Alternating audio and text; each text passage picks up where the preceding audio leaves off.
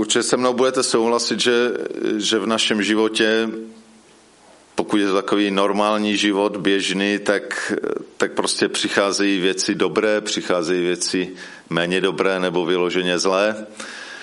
E, okolnosti někdy jsou příznivé, někdy nepříznivé. A protože asi, pokud tu nejsme nějací masochisti, jak se říká, ti, kteří si libují dělat utrpení sám sobě, což je taky taková jedna, jedna choroba psychická, tak eh, asi nikdo z nás nemiluje ty, ty zlé věci nebo ty nepříjemné okolnosti. A myslím si, že asi jsme si víckrát v životě kladli tu otázku, jak se vyhnout těm, těm zlým věcem, těm nepříjemným věcem, jak je nějak obejít, jak, jak, jak to udělat, nebo jak je minimalizovat. A e, jinými slovy se možná po tím skrývá otázka, jak mít svůj život pod kontrolou. Jak žít svůj život tak, aby jako tam nic toho nedobrého nemohlo vstoupit, nějakou obklopit nějakou bariérou, kterou nic jakoby neprojde. A tak vlastně od toho, o tom tématu chci dneska mluvit a tak to slovo je dnes nazváno vítězství nad nepříznivými okolnostmi. To, to, zní, to zní nadějně, že? Takže si můžete těšit, když neusnete, že za půl hodiny už budete vědět, jak, jak zvítězit nad nepříznivými okolnostmi. To ještě, že jste tu přišli. No škoda ti, co tu nepřišli, ale můžou to, možná to nás poslouchají. Takže to je, to je téma docela, myslím si, že by mohlo být zajímavé. Myslím si, že to řeší nějakým způsobem všichni lidé. A ve světě můžeme najít různé odpovědi na to, jak se vyhnout těm nepříznivým nebo nad nimi zvítězit. E, možná jsou lidé, kteří si myslí, že že prostě bohatství vyřeší všechno, že stačí mít dost peněz a že si můžu zaplatit tu nejlepší zdravotní péči a, a prostě obklopit se vším dobrým. E, někdo sází na to, že bude mít vlivné přátele, kteří ho všich, ze všeho nepříjemno vysekají. E, nakonec to, co dneska běžnou součástí života, e, je vlastně takovou odpovědí na to, jak, jak, jak se nějak chránit a to je pojišťovnictví. Pojišťovny vlastně slouží k tomu, aby jsme se nějak zabezpečili proti nepříznivým okolnostem, že když se něco stane, člověk onemocní nebo, nebo partner náhle zemře nebo něco, tak nebo eh, nám tornádo smete barák, že budeme mít aspoň něco, nějaké zajištění. Takže to je taky způsob, jak, jak se snažit odolat a zvítězit nad nepříznivými okolnostmi.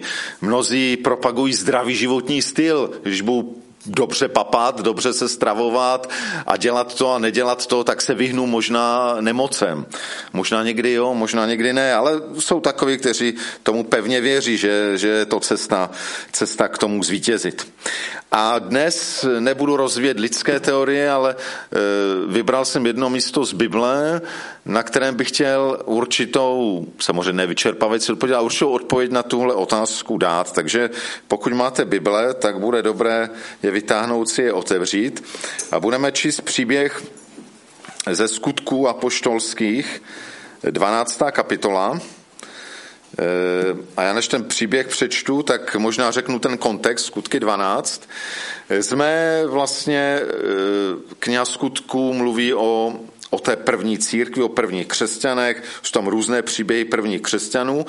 Ta 12. kapitola, ta už je téměř v polovině, když už se e, ta radostná zvěst hodně, hodně šíří. Začíná se šířit už nejenom mezi, mezi Židy, ale došlo tam k tomu průlomu. Předcházející kapitola začíná se šířit i mezi další národy, mezi takzvané pohanské národy. A na jednu stranu je to super, na druhé stranu jsou lidé, kteří, kterým se to nelíbí, kteří se tomu snaží nějak klást překážky. Takže si pojďme teď přečíst ten příběh z 12. kapitoly skutků. E, nebudu to číst úplně celé, přečtu prvních 17 veršů. V té době král Herodes krutě napadl některé z těch, kdo patřili k církvi. Jakuba, bratra Janova, popravil mečem. A když viděl, že se to židům líbí, rozhodl se zatknout i Petra. Bylo to během svátku nekvašených chlebů. Když se ho zmocnil, dal ho zavřít do vězení a hlídat čtyřmi čtveřicemi vojáků. Po velikonocích ho totiž chtěl předvést k veřejnému slyšení. Petr byl takto hlídan ve vězení, ale církev se za něj vroucně modlila k Bohu. Noc předtím, než ho chtěl Herodes předvést, spal Petr mezi dvěma vojáky, spoután dvěma řetězy a stráže přede dveřmi hlídali vězení. V tom vedle něj stanul hospodinův anděl a v celé zazářilo světlo. Udeřil Petra do boku a vzbudil ho. Rychle vstávej. Řetězy mu spadly z rukou a anděl mu řekl, oblékni se a obuj. Když to udělal, anděl pokračoval, vezmi si plášť a pojď za mnou. Petr ho následoval ven, ale nevěděl, že to s tím andělem je doopravdy. Myslel si, že má vidění. Když minuli první i druhou stráž, přišli k železné bráně, která vedla do města a ta se jim sama od sebe otevřela. Vyšli ven, přešli jednu ulici a v tom jej anděl opustil. Když Petr přišel k sobě, řekl si, teď vidím, že to bylo doopravdy. Pán poslal svého anděla a vytrhl mě z Herodovy ruky a ze všeho, co židovský lid očekával. Když to pochopil, šel do domu Marie, matky Jana Marka, kam se mnozí sešli k modlitbám. Petr zatloukl na dveře brány a přišla otevřít služka jménem Rhodé. Když poznala Petrův hlas, samou radostí neotevřela bránu, ale běžela dovnitř se zprávou, že Petr stojí před branou. Říkali jí, blázníš? Když ale tvrdila, že je to pravda, řekli, to musí být jeho anděl. Petr však nepřestával tlouci. Když konečně otevřeli a spatřili ho, byli ohromeni. Pohybem ruky je utišil a vyprávěl jim, jak ho pán vyvedl z vězení. Potom řekl, povězte to Jakubovi a bratrům. Vyšel ven a zamířil jinam.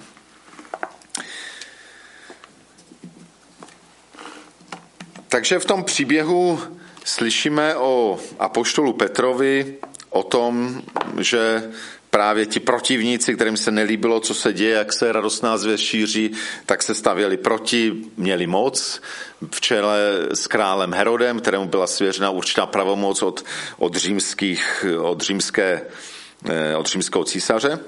Petr byl tedy zatčen, uvězněn, velmi dobře střežen, byl mezi dvěma vojáky, další dva hlídali mm, před celou na chodbě a ta čtveřice se střídala, byly čtyři směny během dne, takže čtyři čtveřice, 16 lidí hlídalo Petra postupně.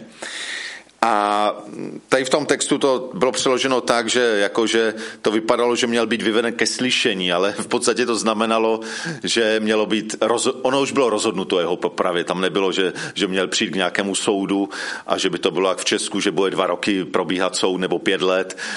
Tam bylo jasné, že vlastně ten soud řekne, jo, jde na smrt a hotovo.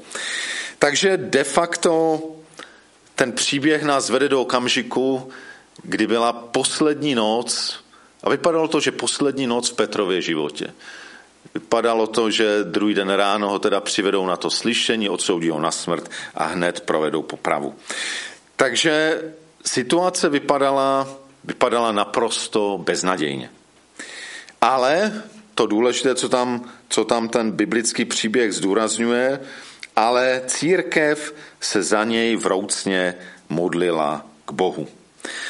Církev dělá to, co mohla dělat a to, co konec konců dělá do 21. století a co jsme před chvilkou dělali, církev se vroucně modlí. Proč? Protože, protože Petra milovala, Petr byl taky nějakým způsobem pro ní důležitý, ale byl to hlavně projev lásky a péče. Nechtěli, aby Petr takovým způsobem skončil. A Bůh, byť se to neříká přímo, ale dává se to jasně do souvislosti, na tu modlitbu reaguje a Petr byl nadpřirozeně z toho vězení vyveden. Vidíme tam vícero detailů, vidíme tam, jak mu řetězy prostě najednou spadly z rukou. Stráže asi na ně padl spánek nebo nevím co, prostě prošli kolem nich. Brána se sama otevřela. Byl to anděl, který ho, který ho vedl. Takže vícero nadpřirozených věcí a zřejmě výsledek modlitby církve. Možná i těch, kteří se v tu chvíli modlili tam někde kus dál v Jeruzalémě. Takže samozřejmě tady máme tu první odpověď, kterou jakoby, jako křesťané máme, když se mluví o nepříznivých okolnostech tak to první, co máme, a už to tu dneska zaznělo, co vždycky máme, to je, to je ta zbraň, to je ten nástroj modlitby. Vždycky se můžeme modlit a máme modlit a i tenhle text nám to připomíná. A i tenhle příběh nám říká, že určitě modlitba je něco, co mění události. A není to, a možná v tomhle příběhu je to zvlášť silné, že kromě toho, že zřejmě modlitba vedla k tomu, že, že pán Bůh zázračně uchoval Petra a, a zachránil ho, ale dokonce, kdybyste ten příběh četli dál, a už jsem nepovažoval za nutné to dnes číst, o tom nechci mluvit, ale ten příběh pokračuje s tím, jak Herodes Akryba byl rozezlen, že samozřejmě mu ten vězeň unikl. Nicméně zanedlouho se co si stalo, co vedlo k tomu, že Herodes Agrippa naprosto nečekaně zemřel velmi těžkou smrtí. A Říkají to nejenom skutky, ale i z historických zpráv víme, že Herodes Agrippa právě takovou nečekanou, relativně mladý, nečekanou smrtí zemřel. Takže byť to písmo přímo neříká, tak jako skoro to tam v tom podtextu je, že ta modlitba nejenom způsobila nebo vedla k tomu, že pán Bůh vyvedl Petra z vězení, ale dokonce když si potom Herodes svým způsobem, jak se můžete dočíst, na to naběhl, tak vedla k tomu, že i ten, který usiloval o, nejenom o zabití Jakuba, Petra a dalších, takže vlastně byl odstraněn. A myslím si, že je to povzbuzující vědět, že když se modlíme za některé situace, byť se nemusíme tak modlit přímo, že to někdy může vést k tomu, že, že někteří, kteří, kteří jsou zdrojí a strůjci toho zla, takže jsou pak odstraněni. Pán Bůh to někdy dělá. Takže to je jedno, co vidíme. Určitě modlit se, modlitba může nejenom měnit ty lokální události, někdy, někdy globální, ale u toho by rozhodně nechtěl skončit, protože je, vnímám tu jedno nebezpečí. Že my jako křesťaní si řekneme, že no to je úžasné. Takže my máme kouzelný nástroj, který nám zabezpečí, že buď se nám nepříznivé okolnosti úplně vyhnou, anebo když přijdou, my se postavíme v jednotě, zavilíme, zavoláme na Boha a prostě nepřátelé jsou odstraněni, v horším případě usmrceni a, a všechny jakoby nemoci jsou uzdraveny a je to úžasné. Skoro by to svádělo si říct, no tak konečně jsme dostali něco do ruky, kdy, kdy máme jistotu boží ochrany, už nepotřebujeme pojišťovnictví a takové ty lidské, stačí, že máme víru a že se modlíme. A jsou křesťané, kteří to takhle vyznávají, takhle to tvrdí. A já nechci spochybňovat, a to určitě není mým cílem, moc modlitby a, a myslím, že zvlášť teď za to Julianka nás to hodně v modlitbě sjednocuje a, a toužíme vidět jakoby to uzdravení. Na druhou stranu tam vidím tu druhou stranu mince a myslím si, že je to totiž něco, co je hluboce lidské a zjistím, řekl bych hluboce pohanské, co je v nás.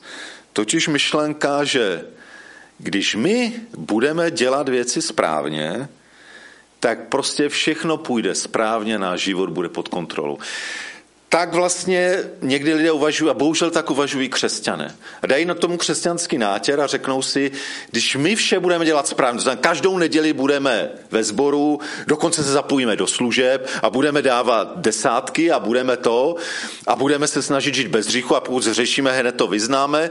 Pokud my všechno budeme dělat správně, tak přece není možné, aby Pán Bůh nevyslyšel naše modlitby. Když my všechno budeme dělat správně, tak prostě ten život musí jít správně, dřív nebo později se všechno na dobré obrátí. Já si myslím, že v tomhle hluboce pohanské myšlení. Pořád myšlení o tom, že je to vlastně o nás a o mně. A všimněte si, že v tomhle myšlení, ono to vypadá jako úžasně, že věříme Pánu Bohu, že všechny nemoci a všechno bude v pořádku, ale ve skutečnosti tam je skryto, že Pán Bůh je nástroj k tomu, aby můj život šel dobře, dobře teda tak, jak já chci, podle mých představ, aby tam nebyly komplikace, aby tam nebyly zlé okolnosti, aby to všechno dobře dopadlo. A myslím si, že zvěst Evangelia není taková, že je jiná. I v tom příběhu jsou totiž indicie, že to že písmo tady sice mluví o tom, že ta modlitba má veliký význam a že udělala velké věci a přesto jsou tam jasné indicie toho, že, že zvěst písma není, že to vždycky takhle musí být. Několik těch indicí. Všimli jste si, že eh, to je zajímavé. Petr má poslední noc, ví to, poslední noc svého života. A co on dělá? On se netrápí celou noc, no tak zítra je konec. Ani se celou noc nemodlí, tak pane bože, posle, už poslední hodiny, tak udělej konečně něco. Tolik, jo, už tak dlouho to trvá nic. Přesně tak Petr spí. Tak jako, všimněte si, jak Ježíš na té lodi, když byla ta bouřka, Petr prostě spí. Petr je, zdá se v pohodě. Jo? To je zajímavé. Ale ne, není v pohodě tím, že, že je mu jasné, no tak pán Bůh, no ještě má pár hodin, pán Bůh to někdy dělá, rád dělá na poslední chvíli. To je pravda. Pán Bůh, nevím proč, ale často je, zasahuje na poslední chvíli. Ale zdá se, že Petr takhle nepřemýšlel. Proč? Protože Petr si myslel, když přišel anděl a říkal mu oblekni se, obuj se, jdi, On si furt myslel, že to je nějaké vidění. On, on v podstatě nevěřil, že je to skutečnost, až když se mu to potvrdilo. Znamená, on to, on to nečekal. A pak druhá indicie, když on přišel, a, a je to docela, až řekl bych, eh, eh, humorné, humorné v té situaci, že někdy v noci v Jeruzalémě, tak on utekl z vězení a teď on tam bouchá na, na ty dveře a nikdo mu neotvírá, protože mu nevěří, on furt bouchá. A a v podstatě někdy se to vykládá tak, no podívejte se, i ta první církev nebyla ideální, že oni se modlí za Petra, možná za záchranu a v podstatě, když tam Petr objeví, tak tomu nevěří. Taky jsem to většinou takhle viděl, jo? jako povzbuzení pro nás, že když my se někdy modlíme a buď tomu nevěříme, přiznejme se, že to tak někdy je, takže i ta prvotní církev byla podobná. Ale když jsem nad tím přemýšlel z tohohle úhlu, jiného úhlu pohledu, tak jsem si uvědomil, to možná není jenom to, že ta církev se modlila a moc tomu nevěřila, že pán Bůh zasáhne. Tam je možná prostě to, že církev se modlila, ale, ale v podstatě počítala s tím, že to taky může, reálně počítala s tím, že je dost možné a dost pravděpodobné, že Petr toho dalšího dne bude popraven. A třetí indicie, jak ten příběh začal? Ten příběh začal tím, že Jakub, bratr Jana, jeden z 12 apoštolů, zřejmě byl taky zatčen a byl nadpřirozeně zachráněn, že? Ne, nebyl napřed zachráněn. Jak dopadl? Byl popraven mečem. A teď si můžeme říct, tak co? Tak Jakub asi málo věřil, že? Jakub málo věřil, tak nebyl zachráněn, byl popraven, Petr hodně věřil. Nebo ta církev se změnila zde několik dní. Ne, prostě, prostě s každým z nich měl pán Bůh nějakou jiný záměr. Jakub byl popraven Petr byl zachráněn. A myslím si, že když se díváme takhle na ten příběh, tak najednou vidíme, že ano, určitě nás povzbuzuje k modlitbám a důvěře v ně a na druhé straně jasně dává indicie, že, že to není prostě takhle, takhle jednostrané. A konec konců, pokud se podíváme na Ježíše, tak vidíme, že to tak jednostrané není. Ježíš je kněz a dnes si to budeme připomínat. Je to kněz, který, který se za nás přimlouvá před otcem, ale zároveň, a zase nám to říká večeře páně, Ježíš je nejenom knězem, ale i obětí. On je ten, který se obětoval. On je ten, kterého to stálo život. Ježíš je král králů a pán pánů. A zároveň přišel jako ten, kdo nám přišel sloužit a přišel nám sloužit až po vlastní smrt. Ježíš je jako jeden z boží trojice zákonodárce a zároveň ten, který byl lidským zákonem odsouzen. A to, to, to napětí, ten paradox v Ježíši se věřím týká i nás. A někdo řekne, no to Ježíš, Ježíš to všechno vzal na sebe, že všechny naše nemoci a bolesti. Je to pravda, ale neznamená to, že Ježíš prostě, že už my tím nemáme procházet. Že my máme procházet s životem jako, jako růžovým sadem. A a jsou takové, takové hnutí v rámci církve, které, které si to myslí a mluví o vítězném křesťanském životě. Já si myslím, že jsme pozváni žít vítězný křesťanský život, ale je zajímavé, že Ježíš moc nemluví. Není moc textu o vítězném křesťanském životě v Bibli. V Bibli se spíš mluví o čem? Že máme Pána Ježíše Krista následovat. A následovat znamená nejenom jakoby obejít něco a pak rychle vzít jenom to jeho zmrtvých stání, jeho vítězství. My máme být podobní mu v jeho smrti, v jeho smrtvých. To znamená následovat Ježíše, znamená následovat toho konečného vítěze. Nad smrtí, nad smrtí, nad hříchem, nad každým zlem. Znamená to jít s vírou v to konečné vítězství života nad smrtí. Máme jít s vírou v, pers, vlastně v té perspektivě věčného života konečného božího soudu, kdy každé zlo bude poraženo, ale pořád jsou to zaslíbení, která jsou konečná. Někdy se z nich něco zrealizuje v tomhle životě a v tomhle světě. A někdy ne. Je to zvláštní, jak v tom v listě Židům 11. kapitola, jak se tam mluví o těch, o těch hrdinech víry, kteří vírou zavírali lvům tlamy a, a, a plamen je nepopálili a vyšli z ohnivé pece a poráželi nepřátele protože měli víru a pak se najednou ten příběh se někde zvrtne a pokračuje to a byli další věřící, kteří byli pronásledováni, ale byli řezáni pilou a, a mučení a nebyli zachráněni, prostě tak skončili. To je to zvláštní, ta víra se projevuje různě. Někdy v té víře, a máme asi každý zkušenost, se projevuje úžasné vítězství, a někdy v té víře musíme přijmout to, že věci nejdou podle našich představ a i když se za to hodně modlíme, tak to nakonec nějak jakoby dopadne jinak. Obojí rozměr tam je. Takže máme kráčet na jedné straně s velikou důvěrou v pána, který má, tak jak jsme se i dnes modlili, všechno ve svých rukách a který, který má s námi soucit a zároveň být poslušní jemu a být poddání boží vůli, kterou, pokud nám pán Bůh na zvláštní zjevení, nevidíme, jak, jak přesně je. Mnohé věci uvidíme až potom. Ale myslím si, že tohle je skutečná křesťanská naděje. Skutečná křesťanská naděje není v tom, že já se upnu na něco a řeknu si, No přece pán Ježíš zvítězil nad nemocí, nad smrtí, to znamená, tahle nemoc musí být poražen, z téhle nemoci musím být, nebo z toho musí být moje dítě, nebo volám k Bohu, modlím se za to, nicméně, jestliže stoprocentně zavěsím naději na to, že ta modlitba bude vyslyšena tak, jak já si přeju, tak se dávám do velikého nebezpečí. Protože pokud nemám stoprocentní jistotu, že pán Bůh to takhle zamýšlí, tak se pak může stát, že ta modlitba není vyslyšena podle mých představ a moje naděje, která se vypadala křesťansky, se může zroutit. Známe případy i v našem sboru nebo v jiném, kdy, kdy se lidé hodně modlili za uzdravení služebníků a, a zněla i velik, velmi silná proroctví o tom, že, že ta nemoc není ke smrti, ale k životu a přesto ti lidé zemřeli.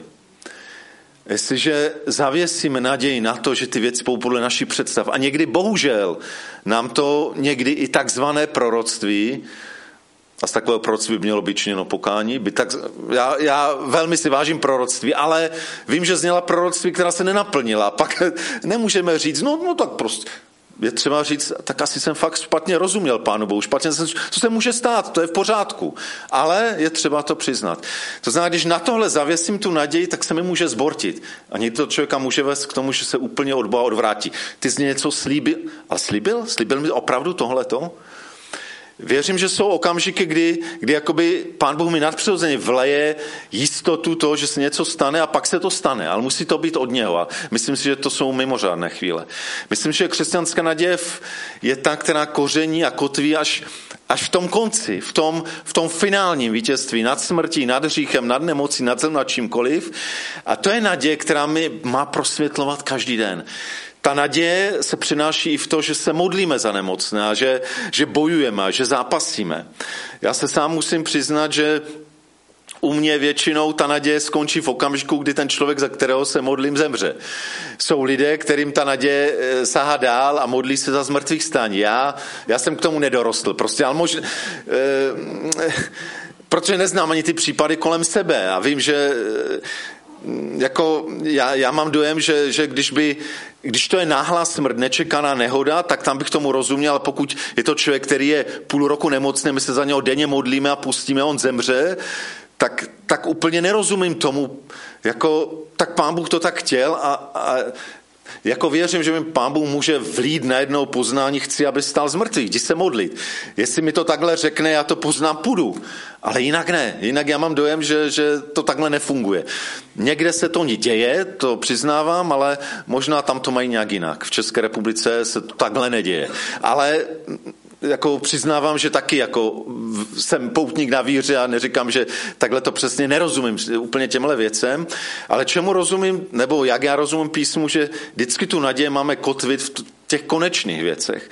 a na základě to máme i sílu bojovat za ty věci s vírou, že to pán Bůh může udělat a na druhou stranu i s ochotou, když ty věci dopadnou jinak, než my si přejeme, než se modlíme, tak jsme ochotni to přijmout, protože Pán Bůh je suverénní a mnoho věcí nevidíme. A takhle rozumím putovat z naději. Takhle, a naděje, která dává sílu, dokonce i sílu, když věci jdou jinak. Takže jedna odpověď je modlit se určitě a modlitbě je ohromná zbraň, ohromná síla a, a rozhodně nechci to nijak znevážit tím dnešním poselstvím, ale druhá odpověď je taky, že, že vždycky máme být následovníky Pána Ježíše Krista s velikou důvěrou a zároveň odevzdanosti jemu, oddanosti jemu, poslušnosti jemu. Takže už jsem na závěr, kdybych to chtěl zhrnout, jeden klíčový verš, který v tom dnešním textu, který bych chtěl, aby nám tak zazářil, to byl sedmý verš, kdy Petr tam spí. Noc, zdá se, všechno už je jasné, Petr bude popraven. V tom vedle něj, v té cele, v tom vězení, stanul hospodinův anděl a v celé zazářilo světlo.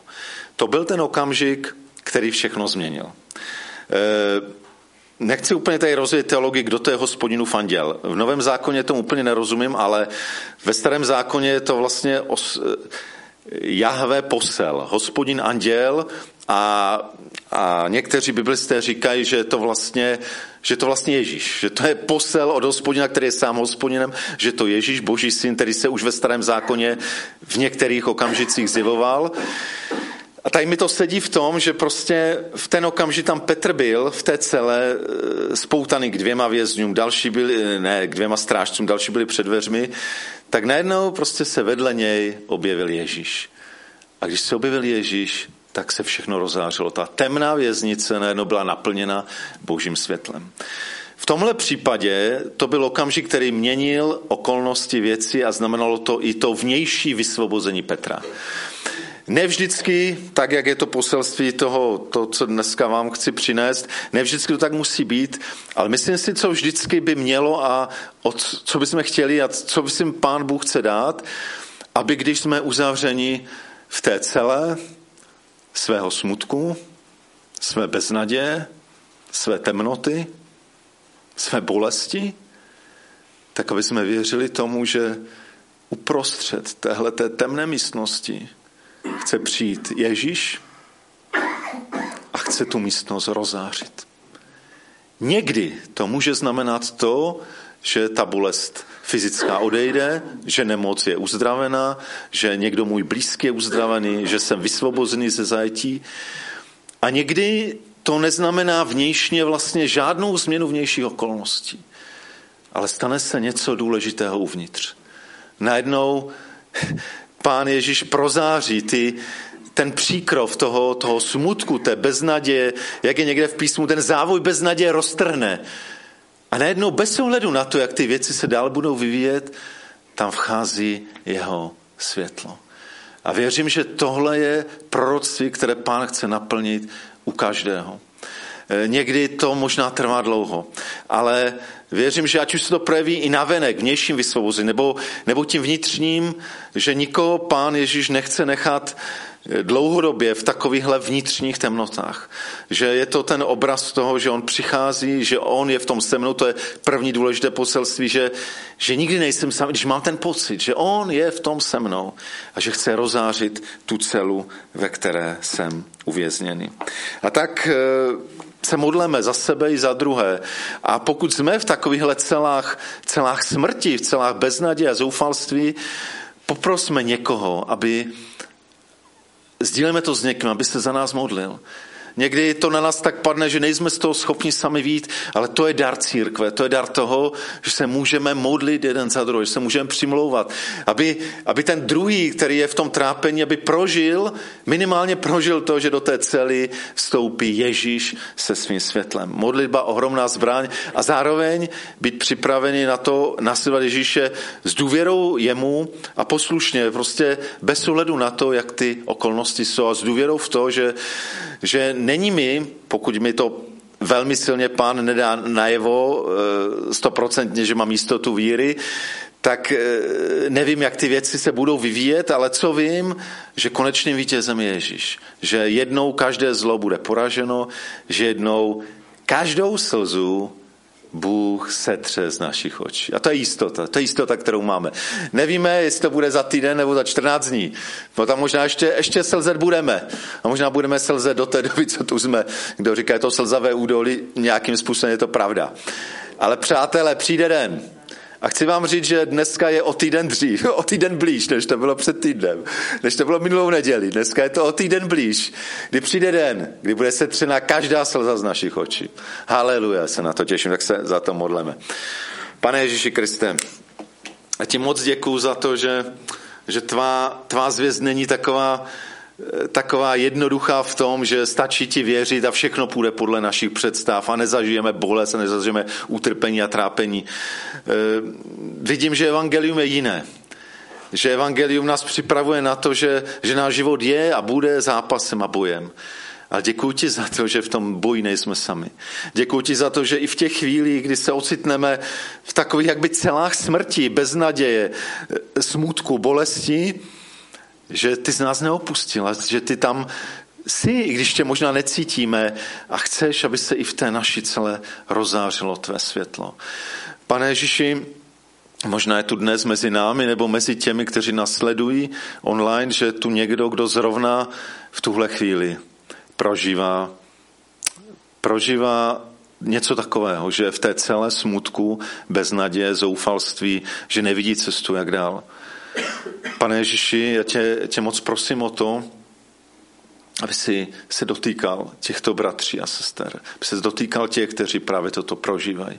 Já tě moc prosím o to, aby, aby přijali, že tohle slovo je dnes právě pro ně. A aby, aby si zazářil uprostřed té jejich cely. Aby najednou viděl, že tam nejsou jenom ti jejich věznitele, a jsou to myšlenky nebo, eh, nebo opravdu fyzické osoby, ale že si tam především ty. A že ty máš moc je osvobodit od, od každého vnitřního útlaku. Že ty máš moc roztrhnout ten závoj bez naděje a dát jim závoj chvály. Pane Ježíši, moc tě prosím, aby, aby přišlo takové možná i vnější vysvobození, ale v každém případě to vnitřní vysvobození a, a mm, vnitřní radost a vnitřní pokoj. A tak, pane Ježíši, dej nám sílu, abychom abychom zůstali vždycky tvými následovníky. Abychom nekotvili svou naději na to, že, že věci dopadnou podle našich představ, aby jsme za to volali, když vidíme, že něco důležitého, jako je třeba Juliánek, aby jsme za to volali, sjednocovali se a, a byli v modlitbě, bojovali za to uzdravení. A zároveň, aby jsme vždycky tu stoprocentní naději upli jenom na tebe a na ty konečné věci, na ty věci, které znám opravdu, opravdu ve svém slovu zaslíbil. Tak prosím tě, ať to umíme rozlišovat, ať jsme v tom pevní, ať jsme těmi oporami naději i pro lidi kolem nás. Tak, tak děkuju, pane, za, za to, že tvé slovo je dobré, že ty jsi dobrý, jakéž to můžeme i ve svých životech prožívat. Amen.